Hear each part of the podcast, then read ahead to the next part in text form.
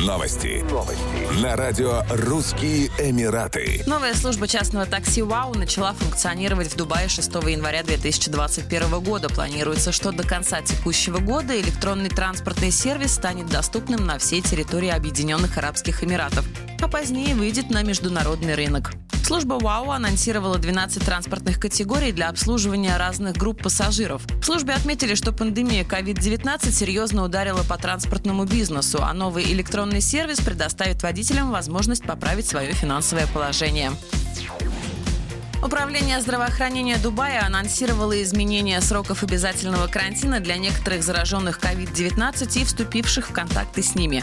В частности, для пациентов, у которых не проявились симптомы коронавирусной инфекции с момента получения положительных результатов теста, срок самоизоляции сокращается с 14 до 10 дней. Период карантина также изменен для пациентов с заболеванием средней степени тяжести, которым удалось выздороветь без приема жаропонижающих средств.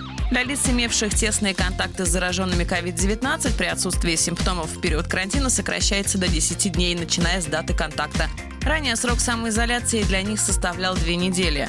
Наряду с этим 5 января 2021 года на территории страны было выявлено 1967 новых случаев заражения, что является абсолютным суточным рекордом с момента начала пандемии. Общее число случаев заражения таким образом достигло 216 699, 193 231 пациент полностью выздоровел, 685 скончалось от осложнений коронавирусной инфекции. Еще больше новостей читайте на сайте RussianEmirates.com